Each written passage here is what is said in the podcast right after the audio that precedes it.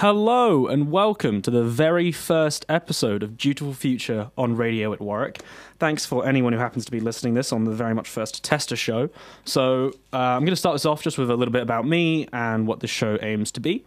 Uh, my name's Hugh Smiley. Um, this show's called Dutiful Future. It's also the name of my blog and where I put my articles that I write for various different. Um, student publications, mostly politics stuff, but also some mix of stuff. The website's obviously dutifulfuture.com.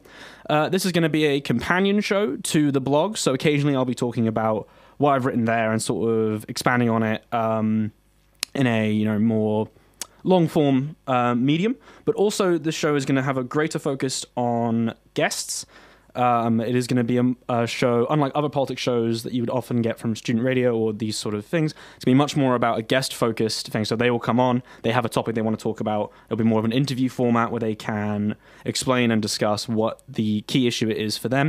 It could be anything from American politics to you know the gaming industry, anything very specific which they would like to discuss. So each week's going to be very different. Um, so I would entice people if they don't like this one to please you know tune into the next one. Um, so a little bit about me. Uh, I am a second year PPE student. Um, I've done radio for a little bit now, and this is my first own show.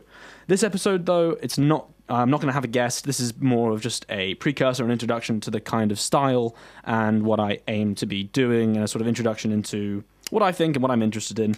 Um, yeah, so this is the plan.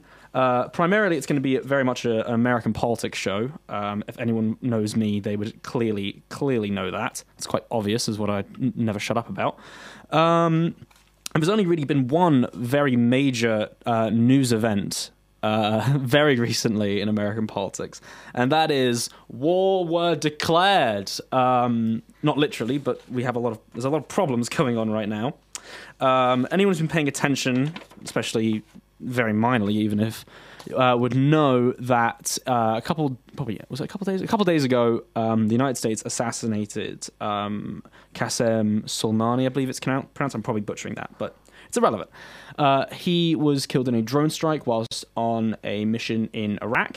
Um, the official reasons given were that he was planning some sort of attack so it was a preemptive um, killing of uh, Iran's basically second man in charge, one of their top military generals and a very important figure in the Iranian government. Um, and this obviously uh, sent shockwaves through um, international community in many different forms. Everything from world leaders condemning or world leaders frankly ignoring, all the way down to lots and lots of very scared memes about how we're all going to die in a war. Um, and I think I'd, I'd, like to take this opportunity to um, sort of give some of the background behind uh, some of the modern history behind Iran and America's relationship. As if this isn't something you've really thought about before, um, it would really come out of the blue. You know, you wouldn't you wouldn't really think that strongly as, at least in very recent years, American Iran being the major, I guess, beef in international politics, especially with all of the exciting stuff of North Korea very recently. Um, so we'll start off. Really, this relationship uh, and this sort of conflict began in 1953, where the U.S. overthrew uh, an elected Iranian government. Uh, the man elected was called Mohammad Mossadegh. Uh, he was elected in Iran in 1953, and he had plans to nationalize Iranian oil. This was of great concern to um, American and um, United Kingdom interests, as that's where they got their cheap oil from. Uh, and Mossadegh's plan was to nationalize and give the profits to the people. Uh, so, in order to maintain this um, basically oil line and this, you know, very important connection, the US and the UK overthrew the Iranian government and placed put in place, uh, as known, the new system of the Shah, um, which of course allowed the UK and the US to continue getting super cheap oil. All's well and not so ends well. Uh, and this was more or less fine in terms of a Western perspective until in 1979, um, the Shah was ousted uh, in an Islamic resolu- uh, revolution um, and then was replaced by a Shia theocratic state. Um, the the one, of the primary reasons actually why this revolution was uh, an Islamic one, why Islam was at the core of the revolution was because one of the only places the Shah wasn't spying on people was in mosques. So that's where they congregated, that's where they formed the plans, and that's when they eventually made the plan to overthrow the government. And ever since then, um, the US has been eyeing up a regime change war in Iran, an aggressive, con- uh, an aggressive conquest to basically re-establish a puppet state in Iran, as they attempted to do in 1953. Um, and now we are seeing the rearing of this relatively short-term conflict in, I guess, um, international uh, global perspective perspective. Um, with America starting to make more aggressive moves. Uh, and there's, there's, probably two main reasons why um, America, in an official, well, not really an official, but in a like more grounded sense, would want to uh, create the puppet state. Number one, obviously, as mentioned earlier, was oil, a lot of money there. And then number two is most likely because Iran is in a geopolitical strategic space in the world, and they are currently aligned strongly with Russia and China, which would make um, make them obviously they, that's not what the US wants. The US doesn't want them to be friends; they want them to be friends with them. Hence, why you know it would be very strategic for them to be able to take uh, take over and in, install some form of their own puppet government. Uh, and then last night, um, I found out at about ooh, 11 trying to get to sleep and then couldn't sleep because of the sheer surprise, or less surprise, I was quite expecting this, but sheer terror that Iran finally responded to um, the killing of uh, Soleimani by um, using ballistic missiles to strike an American air base or military base, sorry, in uh, Iraq. Um, the initial reaction was, "Oh God, this is it. That's the response." Um, I remember about 12 hours ago when talking to someone about this that I said I said I thought there was going to be a war, and they asked me very clearly, "What have you been smoking?" uh, Iran would never respond because um, they'd simply get blown out of the water. And it hasn't been the case. Um, in this situation, uh, no American citizens were killed, only Iraqi ones who were on the military base at the time, um, which has led to a lot of people, in especially in American politics, dismissing it outright, which is frankly quite offensive. The fact that it's not US citizens being killed means that it's fine, it doesn't matter. It's totally irrelevant. It's frankly a, a ridiculous one. Um, so I think the first thing I would like to point out is definitely that this isn't a completely out there random 1v1 skirmish. This has been a long term goal. Excuse me. This has been a long term goal for the United States government to aggressively uh, overtake, sorry, overtake, um, aggressively take over um, the Iranian government. And I think anyone who thinks otherwise is not simply paying attention. Um, it's very important to recognize the dangers that this could pose to global peace and, frankly, to continuing pointless, endless regime change wars. Um, a lot of people have been pointing out that this shares a lot of similarities with the build up to the Iraq War, and I would agree in a sense. So, I think part of the reason why they're so easy to compare um, in a very quick sense that we can instantly say, oh, this is the same, is that what happened over a year before the Iraq War, uh, the Trump administration has attempted to do in about 24 hours.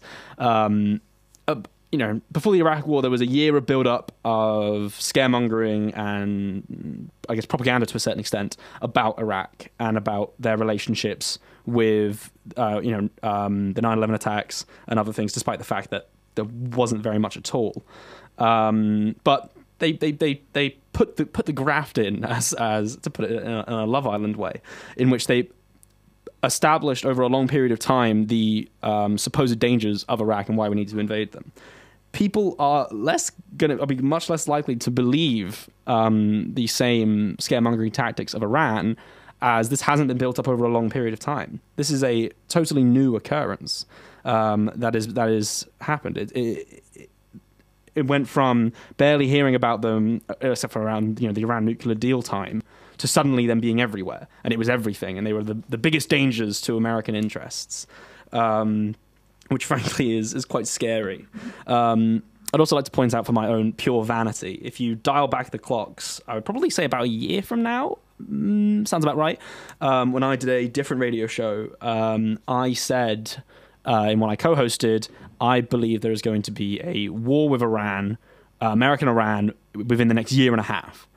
Um, quite a bold statement, but I think I'm getting I'm getting pretty close. You know, it's kind of like when you when you watch a football game and the team you're playing, uh, you know, the team you support are playing, but you bet on both sides, so you don't feel sad if either result. That's where I was going for, uh, and it's primarily because John Bolton was in, was uh, was part of the cabinet at the time and was his it was a national security advisor, I believe, or he was very close to Trump in some some manner. I think national security advisor, and he is probably the biggest hawk you could possibly imagine.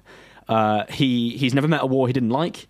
Um, he his entire aim and his entire journey in politics has been to have regime change wars, and one of his big targets was Iran since day one, and that's why I felt that was going to be a problem. And when he left, I had a little celebration. I had a great time when he got kicked out. Oh, great! The warmonger has gone.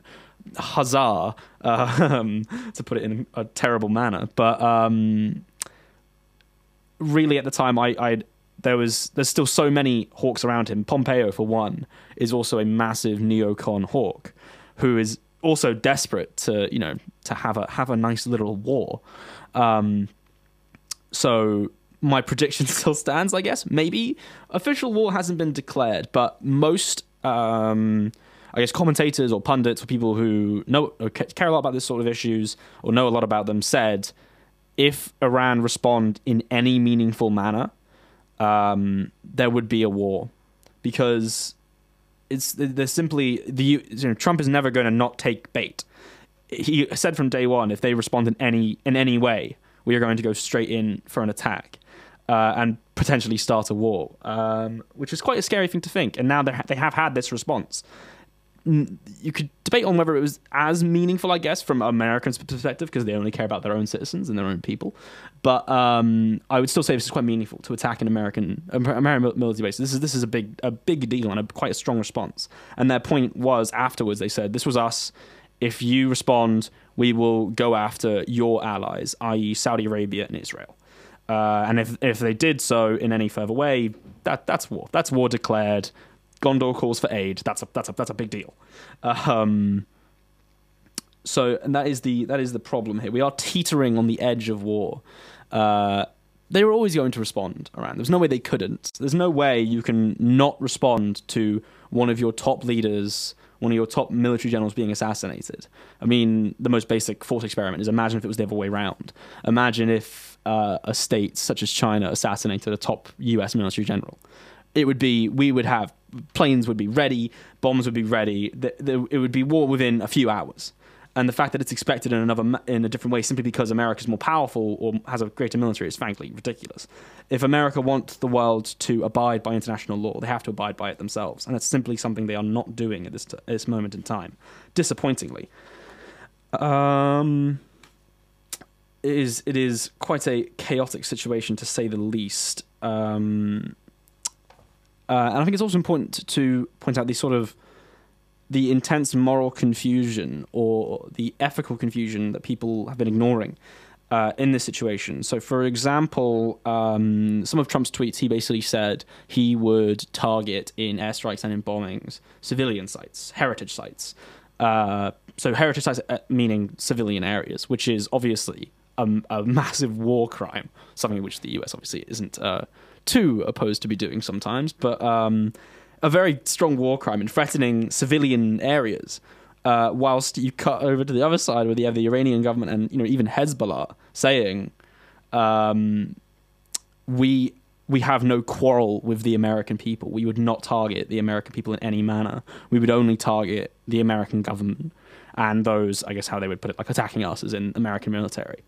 And it's a very strange situation to see um, an American government in the you know this recently, you know, now attempting to take the moral high ground when their leader is saying we would target your civilians, and the other side are saying very clearly, no, we will not.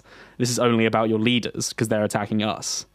Um, it is a it's a it's a phenomenal situation, but I think it is also important to point out that um, no one is arguing, at least no one on my side of this issue, as in no one on the um, the I guess uh, the anti-war side of the issue is in any way siding with Iran in a sense, or is any way supporting the government. Iran has not a very nice government. They're a, they're, they're a terrible regime. They have a lot of um, they do a lot of domestic oppression, but that doesn't translate to them being the automatic bad guys and us being the automatic good guys in this situation. America has been has been clearly aggressive. I mean, over the last few years, they've had such strong sanctions, even blocking medicine, which uh, it was a, uh, a you, not United States, a United Nations Human uh, Court of Human Rights said to the U.S. you can't you can have sanctions on Iran, whatever, but you can't block medicine. That that's that's that's illegal. That's not allowed. You can't block medicine from going into a country because that obviously directly affects citizens. And you know what the US did in one of the the the most bold plays I believe I've seen in international politics in recent years. They simply said, "Okay, that's fine." Left the court kept doing it and said, "What are you going to do about it?" And of course, they're not going to do anything because the U.S. is a, a, scary big boy with a stranglehold on uh, world politics. Um, but where do I think this is going to go, and why do I think this is going to happen? I think are the two big questions. Where do I think it's going to go? I think I've probably made kind of clear. I think there's probably going to be a war, and I don't want there to be a war. It's not going to be a fun time. The only upside is I don't think it's going to be similar to Iraq, or or even you know something like people say in you know in in, in memes. It's not going to be like World War Three, because this isn't this isn't World War Two. This isn't the Nazis versus Europe. There's not. It's not as clear who the good guys are. I mean, World War Two had probably the most the most like com- comedically awful people on, in in history. You couldn't get a more definitively bad uh, bad person or bad enemy to have to face against. Whilst here, there really isn't a clear good and bad. So a lot of nations are going to have to st- almost definitely going to stay out of it. I mean, even the UK, who you know, obviously in Iraq were head and shoulders diving for head first into the conflict, have been somewhat hesitant with um, the official uh, conservative government line being. Um, we're not glad. Sorry, we are. We're not going to mourn his death, but we want to de-escalate immediately. So even that is a commitment to not going into some form of conflict, which I appreciate, uh, as I was very concerned that this sort of relationship would be a similar one to Blair Bush in, in a desperation to maintain it and uphold it. Uh, to the point of committing UK troops into a uh, pointless war for terrible reasons. Um, uh, and then why do I think this is happening? So there are there are a lot of like speculative reasons, tinfoil hat time, uh, the hail mary reasons, as I, I, often put them, of why I think this sort of conflict is coming about.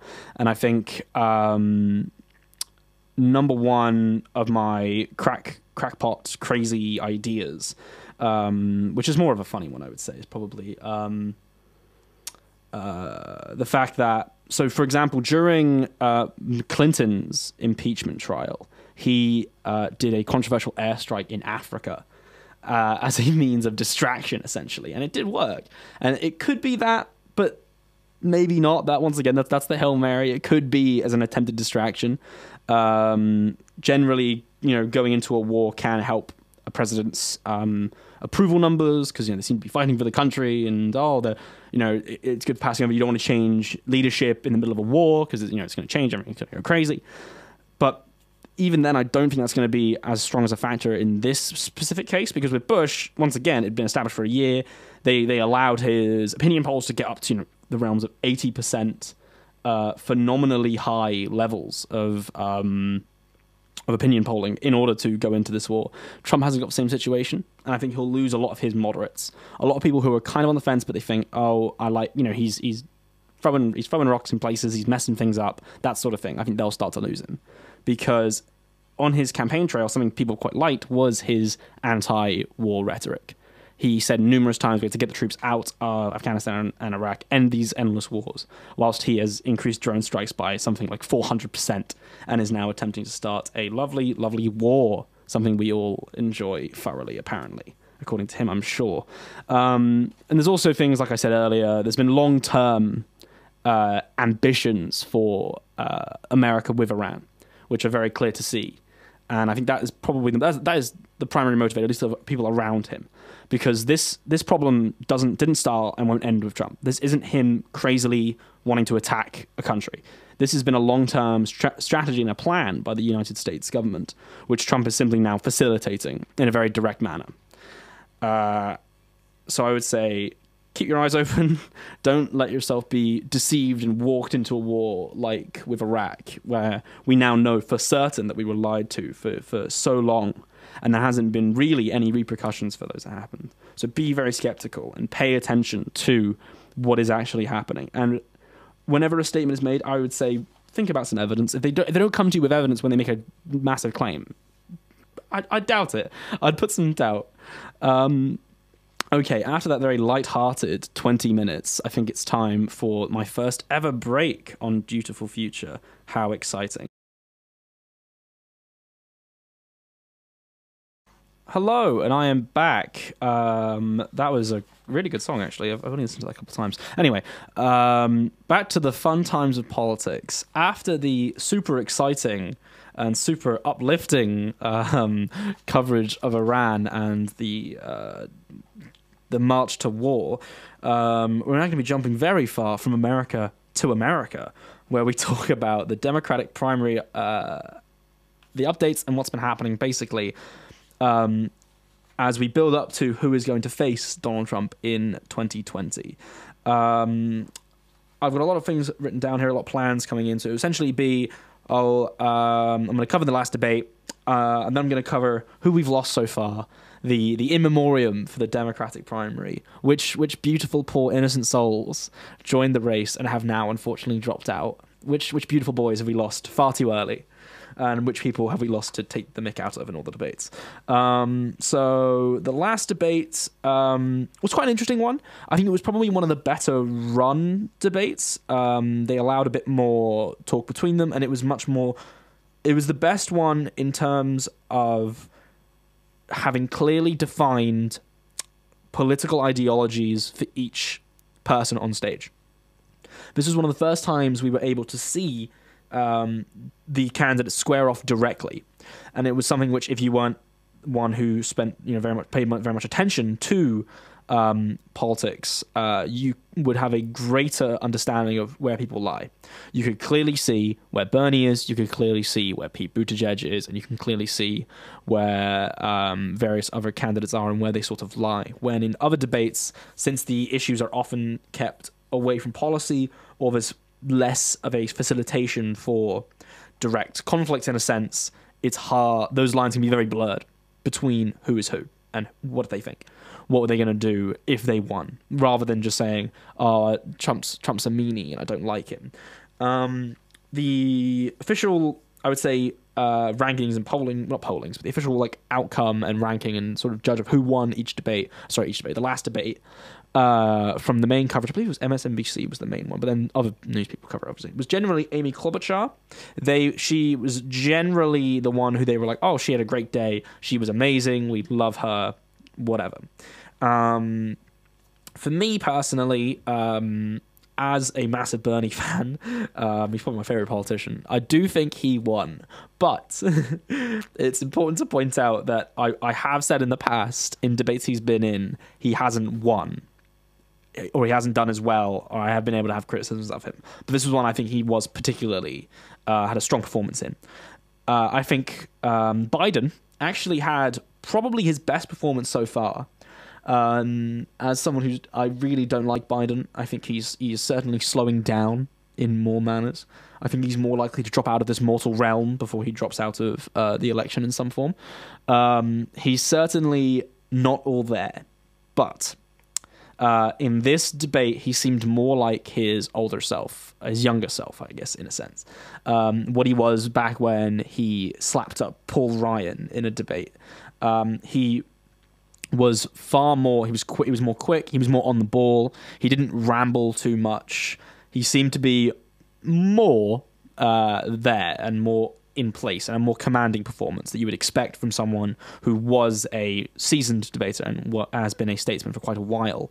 Um, but the caveat to that is, whilst I think his performance was better, it wasn't great. It was it was decent. Like probably a, a you know I don't like putting numbers to these sort of things, but if I had to, I'd probably say around a six.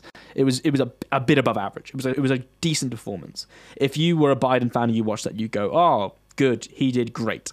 If you were someone who, like most people on my side of politics, who thought Biden slipping, you'd be like, okay, he's not gone. He's probably slipping, but he's not. He's not gone yet. He's still doing something. Um, and he did have some, you know, um, I would say, competent back and forths with certain candidates about certain issues. Uh, Pete Buttigieg did badly.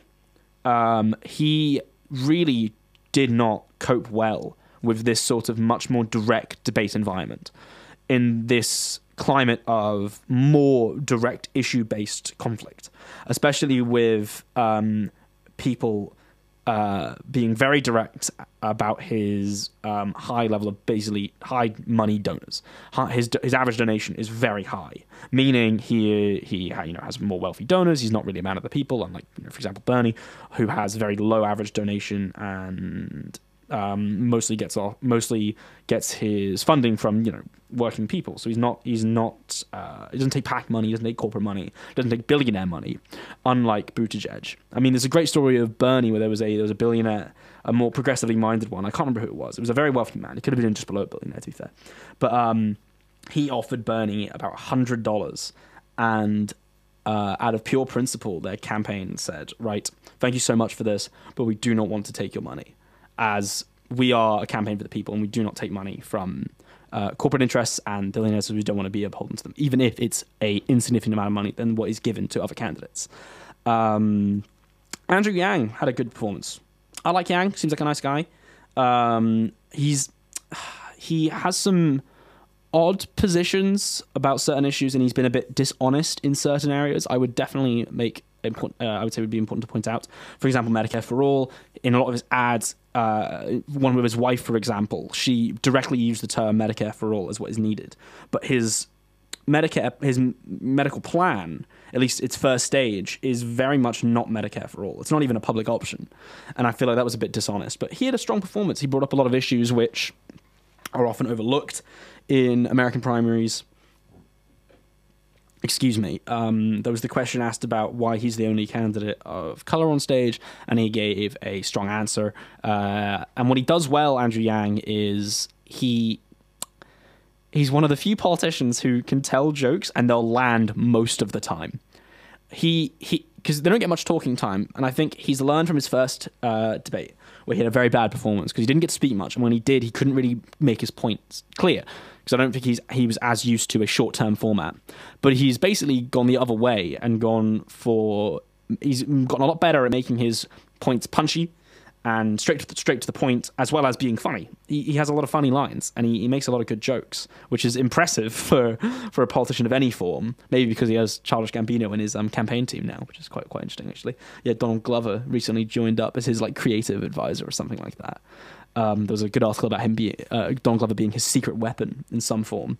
Um, no, but he, but I think Andrew Yang did well as well as well was he brought up issues which are normally totally ignored, and people go, "Oh, I never really thought about that before." But that's that's very interesting. Like you know, he's he's a proponent of basically legalizing or at least decriminalizing all drugs and go into a more Portugal or a, I think I believe it's Switzerland. It is Switzerland, a Switzerland, a Swiss type system, which I I personally am in favour of, and I think he he is good at bringing issues which seem to be so far out of the Overton window, things like UBI and things like um, legalizing all drugs, and you can bring them so strongly into the discussion. Um, you know, he he, I think it was probably primarily him and uh, partly Bernie who made the opi- opioid crisis and the opioid issue such a strong one, where even candidates like Beto O'Rourke and you know, Pete Buttigieg were quite strong on that issue and had had good opinions about not sending people to prison simply for um, you know having a problem.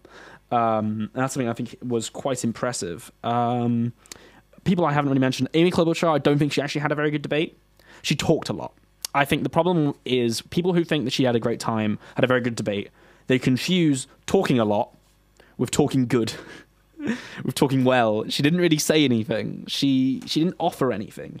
Um, she simply would just she would just say platitudes, talk about how Trump's bad, and for some reason she always brings up how she's from the Midwest. It's I find it quite confusing.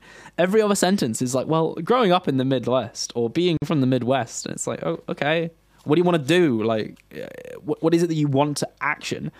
You know, it's it's phenomenal, and it's and it's um, important to recognise that Bernie has has done done well out of this out of the last debate. I haven't really gone through actually why I thought he he he was had a very good debate. I think this was his. I think this was probably his best performance so far. Not purely in that what he what he said was good, as I, I as obviously I think it normally is, but every issue or most issues in that debate flowed through Bernie. He was the the the the center or the core of that debate. Every issue was one that he that was his issue, or every issue was something that he was prominently involved in. And a lot of candidates, obviously, because since he's you know pushing for top, were were strongly attempting to um, target him specifically and question him specifically, which he was very good at handling, as well as him being more comfortable and finally, uh, from my perspective, being more re- willing to be more direct and uh, attack other candidates for what they've done. He had a, he had a great line about Biden and um, Buttigieg's um, billionaires, uh, they're billionaire donors, and saying, you know, Pete, Pete's a competitive guy. I'm sure he's going to catch up on how many billionaire donors Biden has. And that was amazing. That went very well. That went down very well with the crowd, which is always good to see. And um, and he has now raised as much money as a sitting president um, in fundraising. Not only considering you know considering in any other manner that's that's phenomenal. That's an insane amount. Normally sitting presidents would get way more because obviously you know lobbyists. But he's raised that much um, without taking corporate money. And that is a phenomenal achievement. And it really does show to everyone that when Pete Buttigieg says oh you know, I have to take this money because I want to be on a level playing field. We can't we can't start the fight with one hand behind our back. Uh, I believe that was his his quote. That that's simply not true. You can go far in politics without taking bribes, essentially, uh, and that's something which I think was very prominent out of the last debate. Um, yeah, it was quite it was quite an interesting debate. Some of the questions were a bit eh, a bit meh. Uh, to put it in a very analytical manner, which um, I mean, most of the debates are a bit weird because they just they just they're not very they're not run very well, and I don't get to speak any much. But um, anyway, um, moving on from that, uh, from the last debate, it feels like ages ago now. Um, it's time to move on to the fun segment of who have we lost and who were they? Uh, which which poor innocent souls have we lost in the campaign so far? And should you care about them, or were they a big loss? Um, I believe the most recent exit was Julian Castro. Um, Julian Castro was an interesting one he launched his campaign attempting to basically a campaign ad that was very similar to Obama and was trying to present himself as that sort of um, you know responsible, strong talking um, statesman, someone who is likable. And it didn't go around very well because politics has changed. You can't simply give platitudes and say, I want everyone to be nice and expect to go far. That's just not the world we live in now.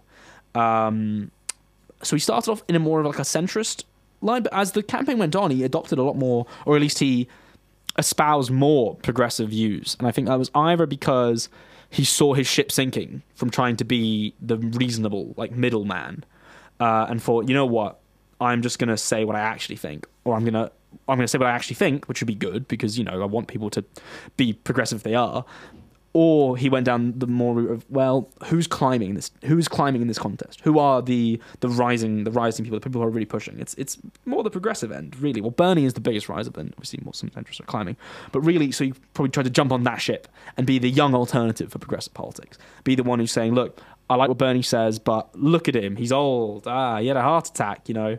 Um, that didn't succeed. So I would say overall, Julian Castro's a bit of a loss. He had some he had some decent debate performances. He certainly wasn't bad. I don't think he was a terrible candidate. I just think he didn't really offer enough. He he didn't. It was a political misstep to not come out fighting. He wanted to be the reasonable, the, the wound healer. That's not where we're at right now. You need someone who is bold and is strong and is attempting to be you know revolutionary in a sense. Uh, so that's that's one gone. Number two, Kamala Harris. Um, I'm not a fan of her. Um, I think she's terrible. I think she's not a very good person, and I'm not a fan in any means. Um, I was surprised to see her go actually because um, she was sort of climbing. She was doing well until Tulsi Gabbard cut her down in the debate and ended basically any prospect she had, which was a beautiful moment and I thoroughly enjoyed because she does have a terrible record, Kamala Harris. I mean, I'm sure I'll, I can go far more in depth into it in the future, but she has an awful record and has done some terrible things as prosecutor, um, and simply isn't a progressive. She was trying to kind of hide as one, but she didn't really have any policies, and everything she did was very uh, very a bit, bit dodgy. N- not a fan. She's not a big loss. Didn't really offer much to the debate stage. Didn't really give anything different. You know, there was that. The only thing we're, we're losing now is her ranting about um, how Trump should be banned from Twitter.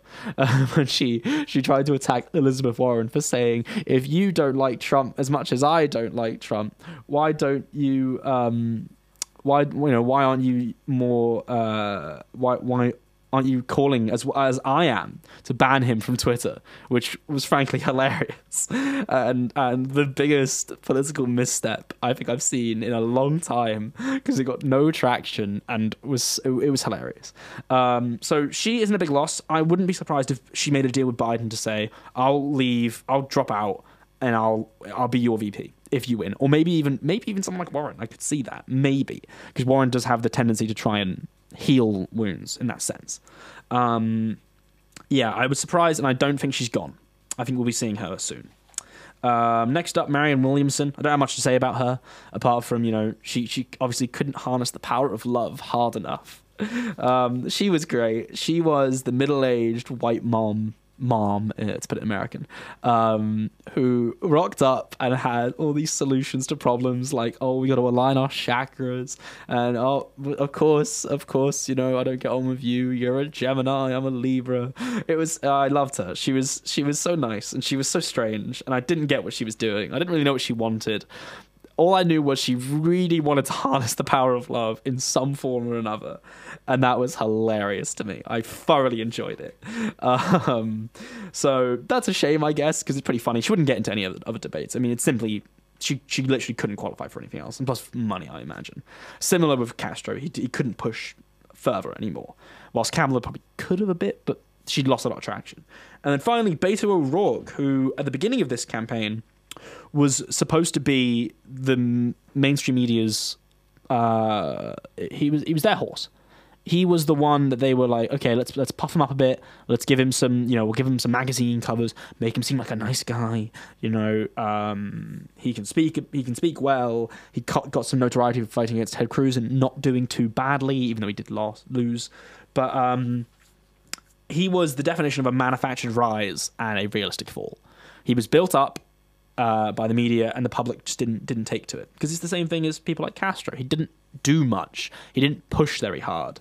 He he simply just wasn't um, he wasn't there. He didn't do anything very original, uh, and his debate performances weren't amazing. He definitely struggled with the format. I feel to a certain extent because he was getting outflanked from the left and because he tried to position himself more centrist, but he had a progressive past. It was very strange his his uh, campaign. Um, and I think he's in in terms of the big players, he's probably he would have been the biggest to drop out so far if you'd asked me in the beginning of the campaign. But by the time he was gone, it was it was expected. He he was similar to Kamala Harris, where he had a big rise, then he then he dropped off because even though the media loved him, he didn't have that play with the with the public. People didn't really like him. He wasn't very interesting uh, yeah, so that, that is, those are, I believe, most or at least the, the big names we've lost out so far. I don't think even Tim, no, not Tim Kaine, I can't remember his name. Rob Delaney, no, not Rob Delaney. How am I blanking on this? It doesn't matter. Um, I believe that's most, at least the bigger names who have dropped out so far. Um, it's bad when I can't even remember their name. Uh, it shows how insignificant they were. Um, anyway, I have a list of individual um, interesting stories, like quick things that you uh, that can be gone through um, about the US, things you know you'd often miss unless you you know you kept your finger very close to the pulse, particularly about you know American politics for some reason.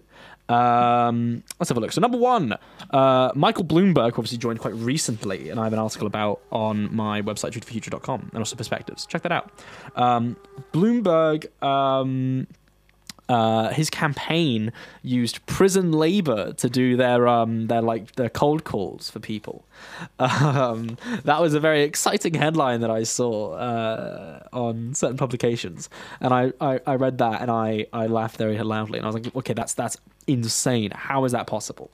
And it's a little bit better when you first hear about it because basically it's a company which um, has a number of call centers, and their primary, uh, the primary place they the call centers they have are prison ones. They have they have prisoners who who are paid money to do cold calls.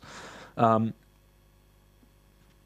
and this sounds not the worst thing because you'd assume they're getting paid minimum wage. The company claims they pay the minimum wage, but they don't pay the prisoners minimum wage. They pay the prisons the minimum wage. Uh, the actual wage the the um, prisoners would be getting is similar, much closer to one or two dollars a day generally, um, which is you know basically slave labor in modern day America, um, which uh, in in fairness, the Bloomberg campaign, as soon as they found out about that part and it was you know made public, I guess found out in terms of made public, they immediately they said, okay, this is terrible. We didn't really know. Sorry, we uh, we despise these actions and we're not, and they cut ties with them. But still pretty funny um, and quite a quite a damning start to his um, random emergence into this campaign.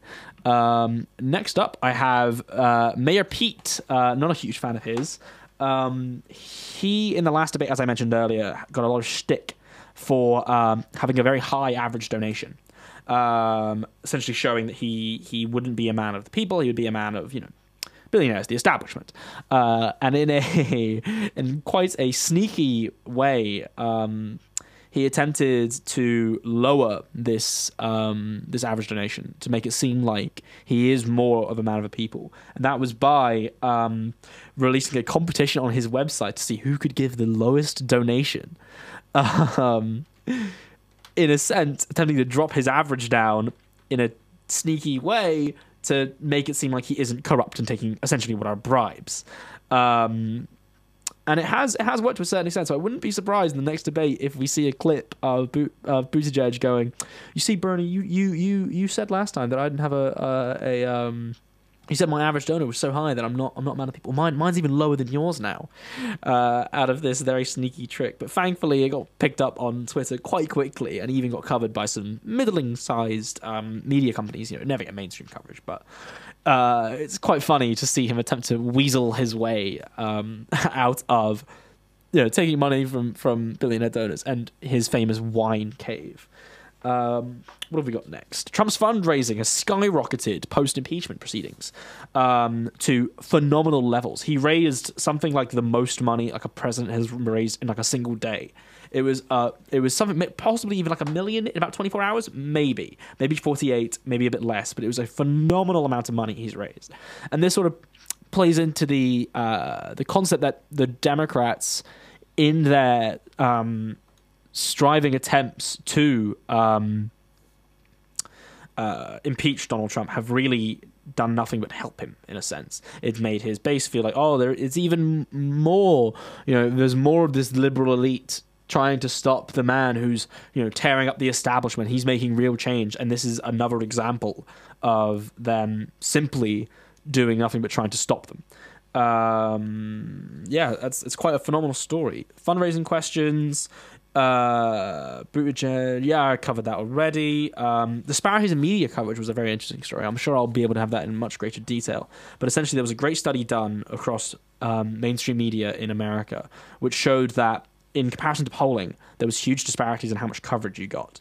So, for example, Pete Buttigieg had something like a seven percent gap between. Um, oh, no, sorry, it was Amy Klobuchar who had a seven percent gap in between her polling levels and amount of coverage, or her gap between what Bernie should be getting. Bernie was minus eleven percent from his polling to his coverage, whilst people, especially Buttigieg and Klobuchar, had a phenomenally greater amount of time in terms of their coverage than you would expect for someone polling at their level. Of course, you wouldn't expect it to be, you know, perfectly equal. You can have candidates who are low polling who would get more coverage because, you know, they're rising up or they're they're, new, they're interesting or they offer something different. But it's it's such a difference. It just shows the extreme amount of bias in American mainstream media. Something is really it's not a myth. There are people who believe that Bernie is not given a, um, who is given a proper hearing, but it simply just isn't true. He is barely ever mentioned. Um, what's next? Uh, Biden has said he would probably have a he would consider having a Republican running mate. Bit odd, I guess. Um, in this time where they're quite a divided party, I, I, get the sentiment of wanting to heal divides, and you know, I you know, Trump tore this country apart. I'm going to build it back together, but the Republican Party has been so consistently obstructive to everything that the Democrat parties wanted to do. I don't understand why. Because you're not going to do anything. You're, you're is literally just a voice in there stopping anything that you could possibly want to do. I mean, what does he want? He wants to. His Medicare plan is to expand Obama, expand and protect Obamacare. There's virtually zero Republicans who, in any manner, would be fine with that. Expanding would be the last thing they could possibly, you know, dream of or dream of, have a nightmare of. Um, so I think it's quite an odd decision. I think Tulsi Gabbard had the same. She said, I don't think she said VP though, but she'd say she said she'd consider her cabinet, which is better in a sense, but still a bit not so happy about that. I understand the sentiment of appealing to both sides, and I especially understand for Tulsi because her, her, I guess her the only thing that she really has now in this field is that she's very popular amongst the other side. She is a strong. She appeals to a wide spectrum of people, which I think whilst her polling isn't as high as other candidates, that gives her some form of legitimacy in that she has this coverage and she's very popular amongst Trump supporters, for example. But in fairness, so are you know Yang and uh, Bernie. They are actually the, statistically the three most popular candidates amongst Republicans and amongst Trump supporters specifically are Bernie, Yang, and uh, Tulsi. Um, and of course, there's also the uh, the ba- the battle of the bottom tiers. Who's the best of the worst? Who's and is there a diamond in the rough in this campaign so far? Um, it's quite an interesting question because there have been, you know, especially in the early debates, there was a lot of, um, I guess, crab bucketing, where you have the the lower candidates fighting each other and then letting the top three, Bernie, um, Warren, and Biden, sort of sit relatively pretty, apart from a couple people pushing. But there was great scraps. There was strong scraps amongst like Cory Booker, for example, had quite a lot of uh, beef with a couple others, and there was a great one with Beto back when he was involved with Pete Buttigieg, and they had a good back and forth about the opioid crisis. Um, is there a diamond in the rough amongst the low tiers, amongst the you know the the the, the people who aren't as greatly known? I wouldn't really say so. I think Tulsi's all right. I like Tulsi. I think she's. I think she. I, believe, I think she believes what she says, and I. I think she cares. But I don't think there's anyone who we're really missing out. I don't think there's an Obama this year. I don't think there's someone who's kind of sitting in the sidelines, kind of you know just hanging out, being quiet, and then suddenly will explode. That was what they wanted Beto to be. That's what they wanted Buttigieg to be, but it hasn't really panned out. Um, so I think that is. I don't think there is a diamond in the rough, but it is it is exciting certainly to watch more conflict amongst those who would be considered quite aligned. I think one I'm I'm not a massive fan of Cory Booker, but I think what he's done relatively well so far is he he hasn't been that afraid to attack people on his level or in his his region of kind of being the centrist person.